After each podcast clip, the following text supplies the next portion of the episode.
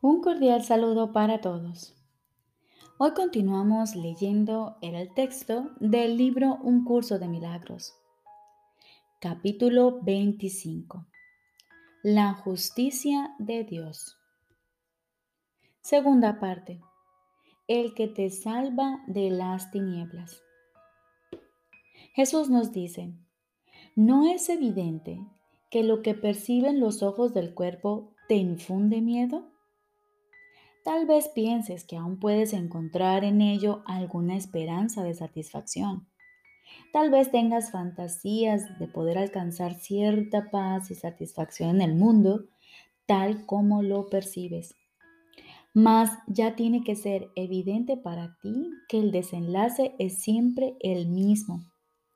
A pesar de tus esperanzas y fantasías, el resultado final es siempre la desesperación. Y en esto no hay excepciones ni nunca las habrá. Lo único de valor que el pasado te puede ofrecer es que aprendas que jamás te dio ninguna recompensa que quisieses conservar, pues sólo así estarás dispuesto a renunciar a él y a que desaparezca para siempre. No es extraño que aún abrigues esperanzas de hallar satisfacción en el mundo que ves pues se mire como se mire, tu recompensa en todo momento y situación no ha sido sino miedo y culpabilidad. ¿Cuánto tiempo necesitas para darte cuenta de que la posibilidad de que esto cambie no justifica el que sigas posponiendo el cambio que puede dar lugar a algo mejor? Pues una cosa es segura. La manera en que ves y has estado viendo por largo tiempo no te ofrece nada en qué basar tus esperanzas acerca del futuro, ni indicación alguna de que vayas a tener éxito. Poner tus esperanzas en algo que no te ofrece ninguna esperanza no puede sino hacerte sentir desesperanzado. No obstante, esta desesperanza es tu elección y persistirá mientras siga buscando esperanzas allí donde jamás puede haber ninguna. Mas, ¿no es cierto también que aparte de esto has encontrado alguna esperanza? Un cierto vislumbre, inconstante y variable, aunque levemente visible, de que está justificado tener esperanzas basándote en razones que no son de este mundo? Sin embargo, tu esperanza de todavía poder encontrar esperanzas en este mundo te impide abandonar la infructuosa e imposible tarea que te impusiste a ti mismo. ¿Cómo iba a tener sentido albergar la creencia fija de que hay razón para seguir buscando lo que nunca dio resultado, basándose en la idea de que de repente tendrá éxito y te proporcionará lo que nunca antes te había proporcionado? En el pasado siempre fracasó Alégrate de que haya desaparecido de tu mente y de que ya no nuble lo que se encuentra allí. No confundas la forma con el contenido, pues la forma no es más que un medio para el contenido. El marco no es sino un medio para sostener el cuadro de manera que éste se pueda ver. Pero el marco que oculta al cuadro no sirve para nada. No puedes sino ser un marco, si eso es lo que ves. Sin el cuadro, el marco no tiene sentido, pues el propósito de este es realzar el cuadro, no a sí mismo.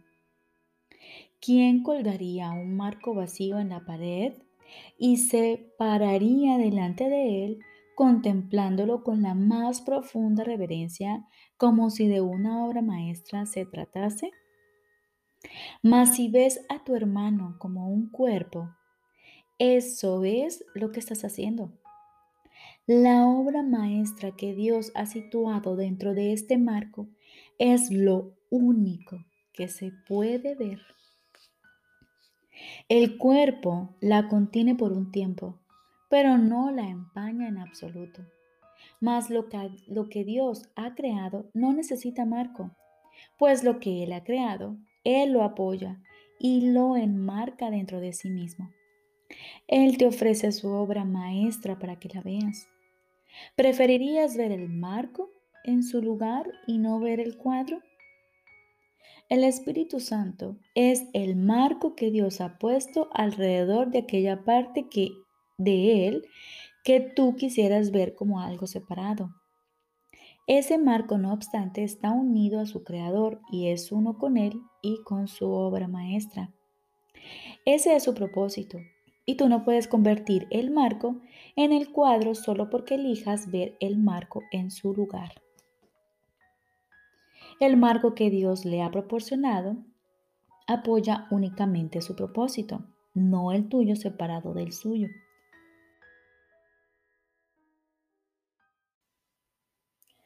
Ese es otro propósito que tienes lo que empaña el cuadro y lo que en lugar de este tiene al marco en gran estima. Mas Dios ha ubicado su obra maestra en un marco que durará para siempre después de que el tuyo se haya desmoronado y convertido en polvo. No creas, no obstante, que el cuadro será destruido en modo alguno. Lo que Dios crea está a salvo de toda corrupción y permanece inmutable y perfecto en la eternidad. Acepta el marco que Dios debes, que Dios en vez del tuyo, y verás la obra maestra. Repito, acepta el marco de Dios en vez del tuyo, y verás la obra maestra. Contempla su belleza y entiende la mente que la concibió, no en carne y hueso, sino en un marco tan bello como ella misma. Su santidad ilumina la impecabilidad que el marco de las tinieblas oculta y arroja un velo de luz sobre la faz del cuadro que no hace sino reflejar la luz que desde ella se irradia hacia su creador. No creas que por haberla visto en un marco de muerte, esta faz estuvo jamás nublada. Dios la mantuvo a salvo para que pudieses contemplarla y ver la santidad que Él le otorgó. Vislumbra dentro de la oscuridad al que te salva de las tinieblas y entiende a tu hermano tal como te lo muestra la mente de tu Padre. Al contemplarlo, él emergerá de las tinieblas y ya nunca más verás la oscuridad. Las tinieblas no lo afectaron, como tampoco te afectaron a ti que lo extrajiste de ellas para poderlo contemplar. Su impecabilidad no hace sino reflejar la tuya. Su mansedumbre se vuelve tu fortaleza, y ambos miraréis en vuestro interior gustosamente y veréis la santidad que debe estar ahí por razón de lo que viste en Él. Él es el marco en el que está montada tu santidad. Y lo que Dios le dio tuvo que habérsete dado a ti. Por mucho que Él pase por alto la obra maestra en sí mismo y vea solo un marco de tinieblas, tu única función sigue siendo ver en Él lo que Él no ve. Y al hacer esto compartes la visión que contempla a Cristo en lugar de a la muerte. ¿Cómo no iba a complacer al Señor de los cielos que aprecies su obra maestra? ¿Qué otra cosa podría hacer sino darte las gracias a ti que amas a su Hijo como Él lo ama? ¿No te daría a conocer su amor? ¿Solo con que te unieses a Él para alabar lo que Él ama? Dios ama la creación como el perfecto Padre que es, y de esta manera su alegría es total cuando cualquier parte de Él se une a sus alabanzas y comparte su alegría. Este hermano es el perfecto regalo que Él te hace, y Dios se siente feliz y agradecido cuando le das las gracias a su perfecto Hijo por razón de lo que es. Y todo su agradecimiento y felicidad refulgen sobre ti que haces que su alegría sea total junto con Él. Y así tu alegría se vuelve total. Aquellos cuya voluntad es que la felicidad del Padre sea total y la suya junto con la de Él, no pueden ver ni un solo rayo de obscuridad. Dios mismo ofrece su gratitud libremente a todo aquel que comparte su propósito. Su voluntad no es estar solo, ni la tuya tampoco. Perdona a tu hermano y no podrás separarte de él ni de su padre. No necesitas perdón, pues lo que son los que son totalmente puros jamás han pecado. Da entonces lo que Él te ha dado, para que puedas ver que su Hijo es uno, y dale gracias a su Padre como Él te las da a ti. No creas que sus alabanzas no son para ti también, pues lo que tú das es suyo, y al darlo comienzas a entender el don que Él te ha dado. Dale al Espíritu Santo lo que Él ofrece, lo que Él le ofrece al Padre y al Hijo por igual. Dale al Espíritu Santo lo que Él le ofrece al Padre y al Hijo por igual. Nada tiene poder sobre ti excepto su voluntad y la tuya, la cual no hace sino extender la suya. Para eso fuiste creado, al igual que tu hermano, quien es uno contigo. Sois lo mismo, tal como Dios mismo es uno, al no estar su voluntad dividida. Y no podéis sino tener un solo propósito, puesto que Él os dio el mismo propósito a ambos. Su voluntad significa a medida que unes tu voluntad a la de tu hermano, a fin de que se restaure tu plenitud al ofrecerle a Él la suya. No veas en Él la pecaminosidad que Él ve. Antes bien, honrale para que puedas apreciarte a ti mismo, así como a Él se os ha otorgado a cada uno de vosotros el poder de salvar, para que escapar de las tinieblas a la luz sea algo que podáis compartir y para que podáis ver como uno solo lo que nunca ha estado separado ni excluido de todo el amor de Dios, el cual Él da a todos por igual.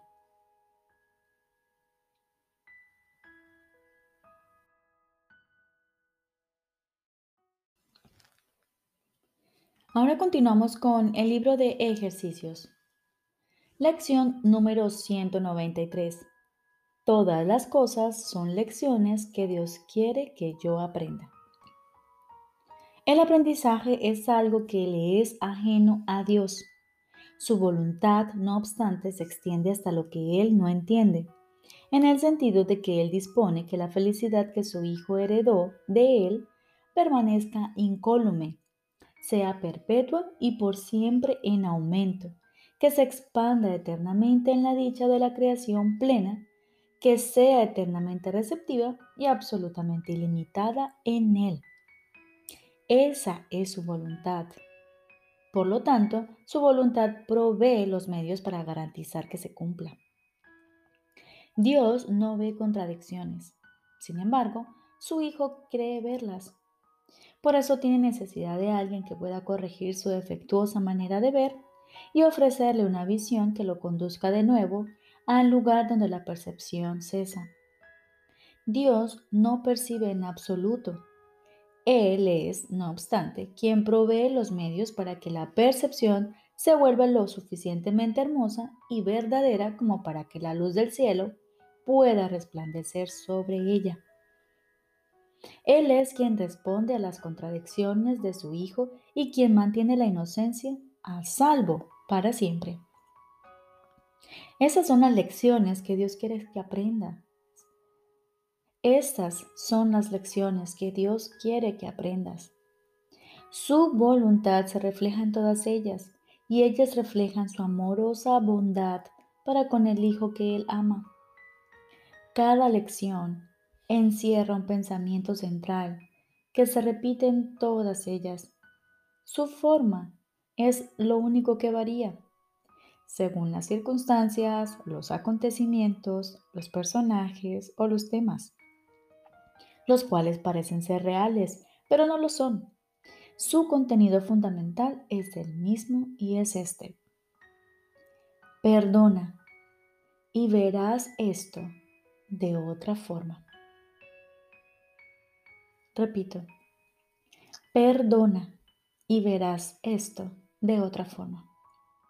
Es cierto que no parece que todo pesar no sea más que una falta de perdón. No obstante, eso es lo que en cada caso se encuentra tras la forma.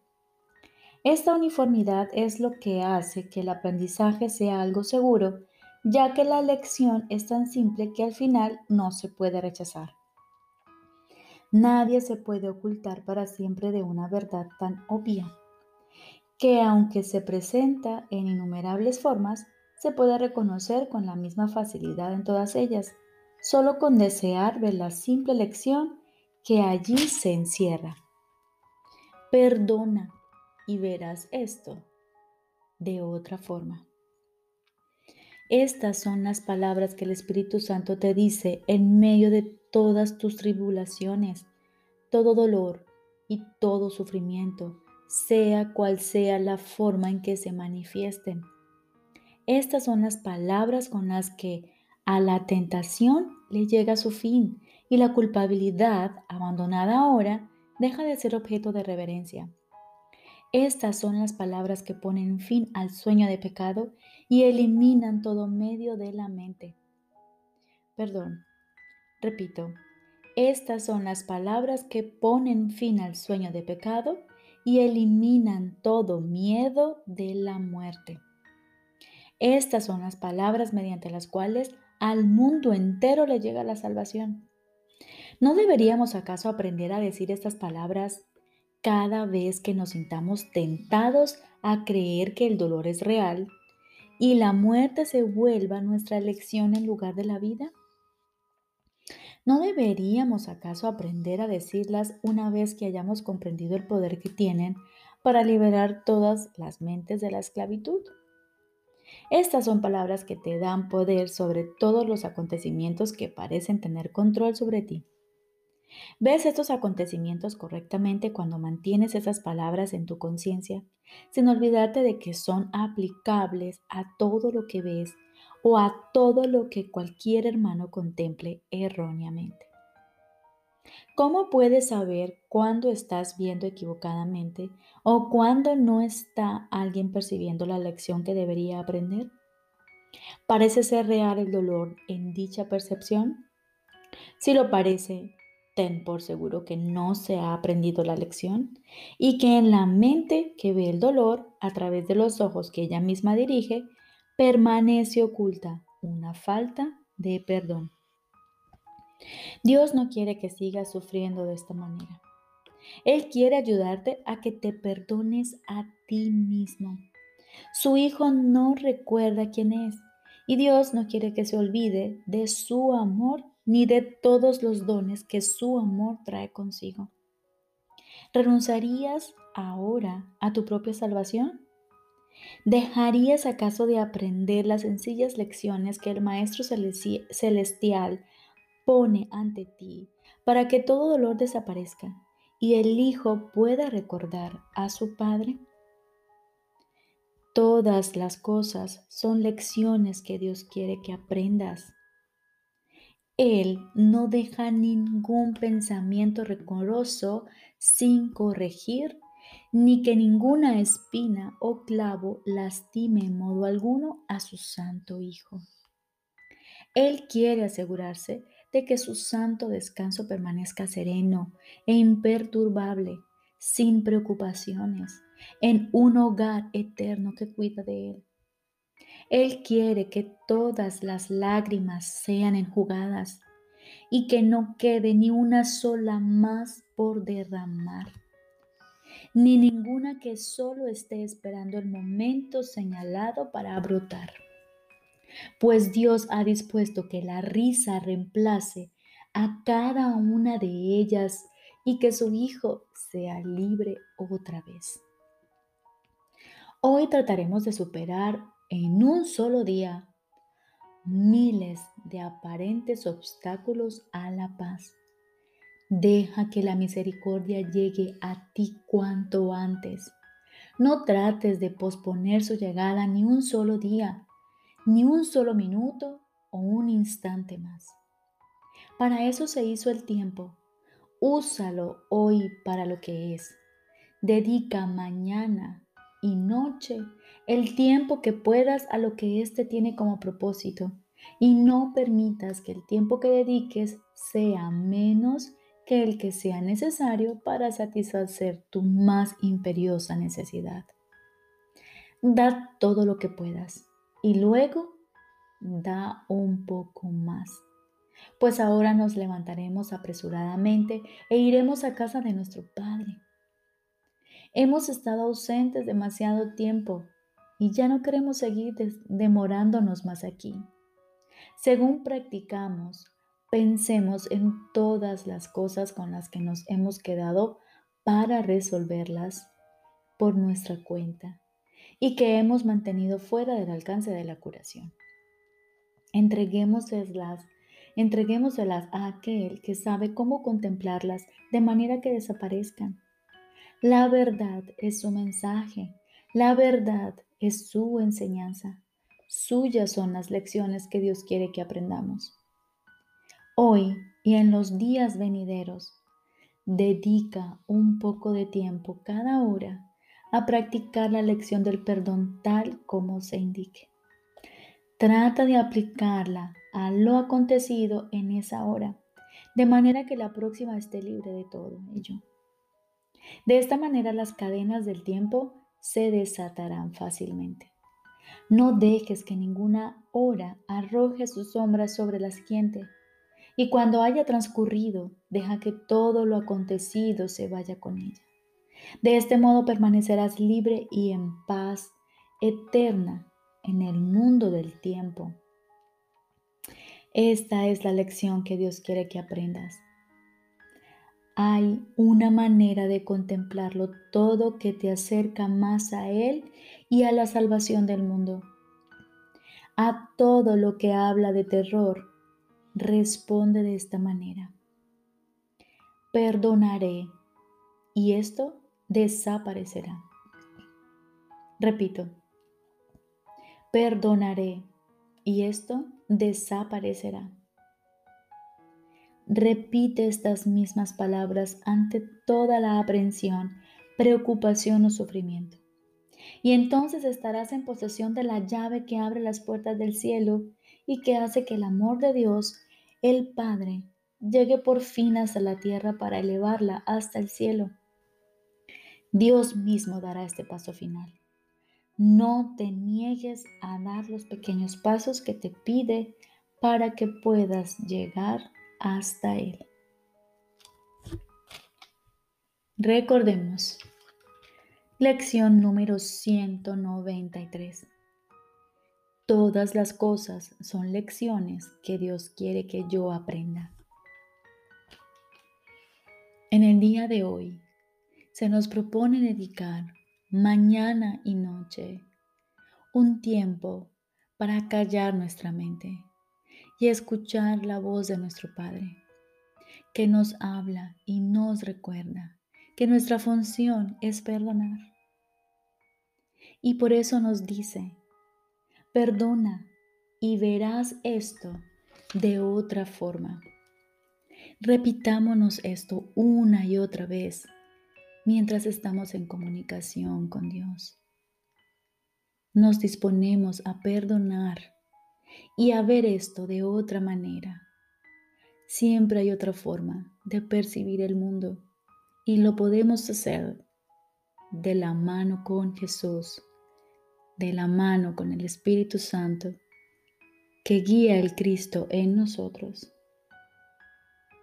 Y durante el día, a cada hora, cada vez que se cruce un pensamiento de terror, de ira, de rabia, recordaremos esto y nos propondremos hacer esto. Perdonaré y esto desaparecerá. Te deseo un feliz día.